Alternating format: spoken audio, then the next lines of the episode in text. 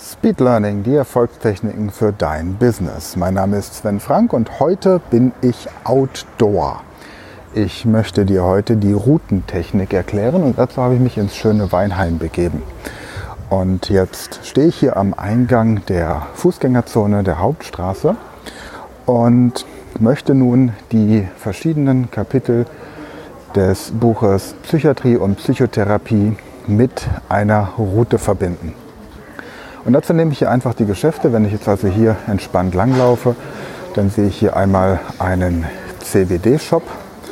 Dann kommt als nächstes ein Juweliergeschäft und dann ein Bekleidungsgeschäft und natürlich auch viele Leute um mich herum, die gerade ganz aufmerksam zuhören und zugucken, was wir hier so machen. Und wenn ich jetzt an diesen verschiedenen Geschäften vorbeigehe, dann verknüpfe ich ganz intuitiv die jeweiligen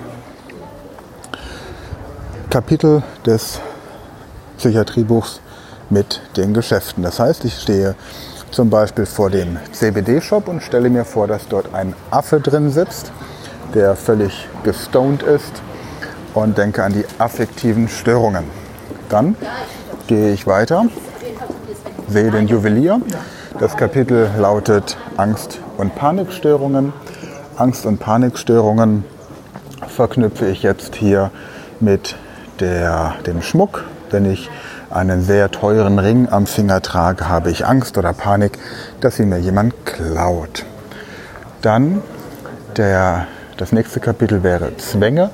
Ich stehe hier vor dem Young and Italian Geschäft in der Fußgängerzone und stelle mir vor, wie ich mich in eine viel zu enge Hose zwänge und denke an das Kapitel Zwänge. Weiter geht's. Hier haben wir das Second-Hand-Geschäft des Deutschen Roten Kreuzes. Schizophrenie wäre das nächste Kapitel. Ich denke an einen Skifahrer, der sich hier im Second-Hand-Shop neu ausstattet. Ähm, dann psychotische Störungen nicht organischer Genese. Das nächste Geschäft ist ein Tattoo-Studio. Also wenn ich jemandem ein Tattoo auftue und mir vorstelle, derjenige hat eine psychotische Störung nicht organischer Genese, überlege ich mir ein entsprechendes Tattoo dazu. Vielleicht ist derjenige komplett von Kopf bis Fuß tätowiert und ich denke, naja, das ist schon ein bisschen strange, aber es gibt keine körperliche Ursache dafür, dass jemand komplett tätowiert ist und überall gepierst, wie auch immer, dann denke ich an die psychotischen Störungen, nicht organische Genese. Nebendran die organischen psychischen Störungen. Ich habe das Reisebüro als nächstes Geschäft organische psychische Störungen. Da stelle ich mir vor, dass ich eine Reise organisiere und schon bin ich bei den organischen psychischen Störungen. Dann habe ich nebendran den Bergsportladen Montana und habe die Anpassungsstörungen und Belastungsstörungen. Ich stelle mir also vor, dass ich hier die Kleidung kaufe, die sich den jeweiligen Witterungs- und Umgebungsverhältnissen anpasst. Dann habe ich die dissoziativen Störungen hier nebendran, Lia, Uhren und Schmuck.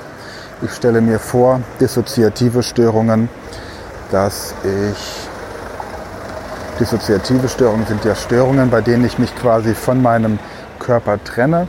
Ich stelle mir vor, dass sich hier jemand Trauringe kauft, der mir Trauringe und Verlobungsringe und dass ich dann so begeistert bin, dass ich mich quasi von der Realität entfremde und einfach nur noch auf Wolke 7 schwebe.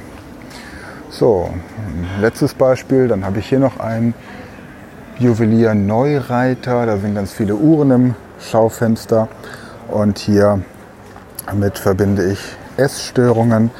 Das heißt, wenn ich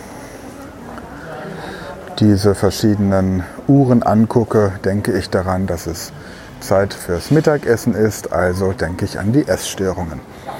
So, und so kann ich jetzt die Fußgängerzone noch weiter durchgehen, aber ich denke, das Prinzip ist klar. Und wenn ich jetzt tiefer in die Materie einsteigen möchte, dann spaziere ich einfach nur an den verschiedenen Geschäften vorbei. Jetzt bin ich gerade wieder beim Tattoo-Studio. Das waren die psychotischen Störungen nicht organischer Genese. Dann habe ich hier gerade den Second-Hand-Laden. Der Second-Hand-Laden, der stand für Schizophrenie.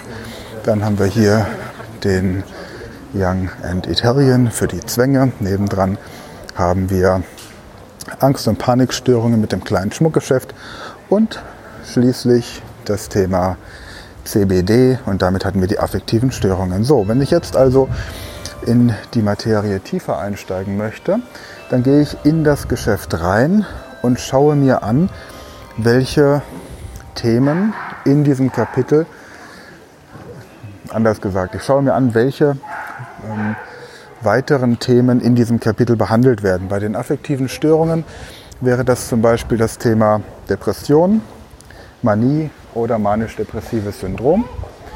Und ich gehe jetzt nicht in den Laden rein, weil ich dann einen Mundschutz tragen müsste und man mich dann nicht mehr versteht. Aber ich mache das jetzt einfach hier von außen. Das heißt, stellt euch vor, ihr geht in dieses Geschäft rein und dann seht ihr zum Beispiel, sagen wir mal, ähm, als erstes eine Tüte, na ihr seht hier quasi in diesem CBD-Laden, was nehmen wir denn, ähm, Holzelefanten, die geschnitzt sind. Und die verbindet ihr mit Depression, weil ihr euch an Elefanten erinnert, die irgendwie im Zoo sind und sehr depressiv reingucken, weil sie nicht im Rudel leben, sondern einzeln gehalten werden. Dann haben wir die Manie, da stellen wir uns den Verkäufer vor, den wir als nächstes sehen. Und der ist so richtig manisch, weil er gut drauf ist, weil er gute Geschäfte macht. Ja, und dann sehen wir auf der anderen Seite zum Beispiel noch einen Automaten, wenn ich hier so reingucke, in dem man Getränke kaufen kann. Und manche Getränke pushen dich, andere beruhigen dich, also manisch, depressiv. So, und dann habe ich automatisch mit diesem Geschäft nicht nur ganz allgemein das Kapitel definiert, sondern auch das Inhaltsverzeichnis, also die weiteren Unterkapitel. Und dann gehe ich eben in die Bearbeitung des jeweiligen Kapitels, lese mir zum Beispiel durch, was bei Depressionen in meinem Lehrbuch drinsteht und verknüpfe das dann einfach mit dem Elefanten in diesem Geschäft. Nächstes Beispiel. Ich habe jetzt hier die affektiven, nein, die Angst- und Panikstörungen. Und da habe ich einmal die generalisierte Angststörung, die Phobie oder die Panikattacke. Und jetzt schaue ich mir im Schmuckgeschäft eben an, dass ich beispielsweise hier eine Halskette habe. Die Halskette assoziiere ich mit generalisierter Angststörung, die kann ich generell überall tragen.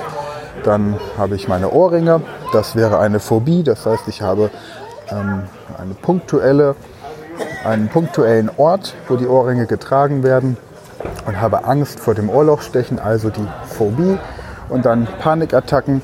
Dann nehme ich hier den Ring, denn wenn ich diesen Ring verliere, dann bekomme ich Panik, weil er weg ist. Also, wenn wir jetzt hier noch einmal die Fußgängerzone durchgehen, dann haben wir ganz entspannt affektive Störungen mit dem CBD-Shop, Depression der Elefant, Manie der Verkäufer, manisch-depressives Syndrom der Getränkeautomat. Dann laufe ich weiter zu diesem Schmuckgeschäft. Ich denke an die, an die generalisierte Angststörung, wenn ich die Kette sehe, an die Phobie, wenn ich die Ohrringe sehe und an Panikstörungen, wenn ich den Ring sehe. Weiter geht's zum Young Italian. Ich zwänge mich in die Hose rein, würde dann quasi die verschiedenen Zwangsstörungen, Zwangsimpulse, Zwangshandlungen und so in dem Geschäft verknüpfen. Dann haben wir die Schizophrenie mit dem Second-Hand-Shop. Dann haben wir die psychotischen Störungen nicht organischer Genese mit dem Tattoo-Studio. Und so gehe ich einfach die Einkaufspassage durch. Und zwar die Einkaufspassage, in der ich mich sowieso regelmäßig aufhalte. Also dort, wo ihr regelmäßig einkaufen geht, könnt ihr so eine Liste, eine Route aufbauen. Und dadurch, dass ihr dann einfach immer mal wieder in die Geschäfte reingeht und die markanten Punkte mit den Unterkapiteln der jeweiligen Lektionen eures Fachbuches verknüpft, habt ihr die Möglichkeit, ganz entspannt beim Einkaufen, beim Spazierengehen oder wo auch immer den Lernstoff zu wiederholen. Das Ganze hat allerdings nur einen kleinen Haken, nämlich der, dass ihr nie wieder normal einkaufen gehen könnt. Aber das ist ein Nebeneffekt, den man, glaube ich, vernachlässigen kann. Prima. Also dann bedanke ich mich für heute wieder fürs Zuhören. Freue mich dann, wenn ihr euer Feedback gebt. Und am Donnerstag geht es weiter mit dem Teil 3 des Polyglot Project für Schwedisch. Also Schwedisch lernen in vier Wochen, Teil 3. Schön, dass ihr dabei wart. Danke fürs Weiterempfehlen, danke fürs Teilen, danke fürs Reinhören und danke für positive Bewertungen. Bis dahin und bleibt fleißig beim Lernen. Ciao.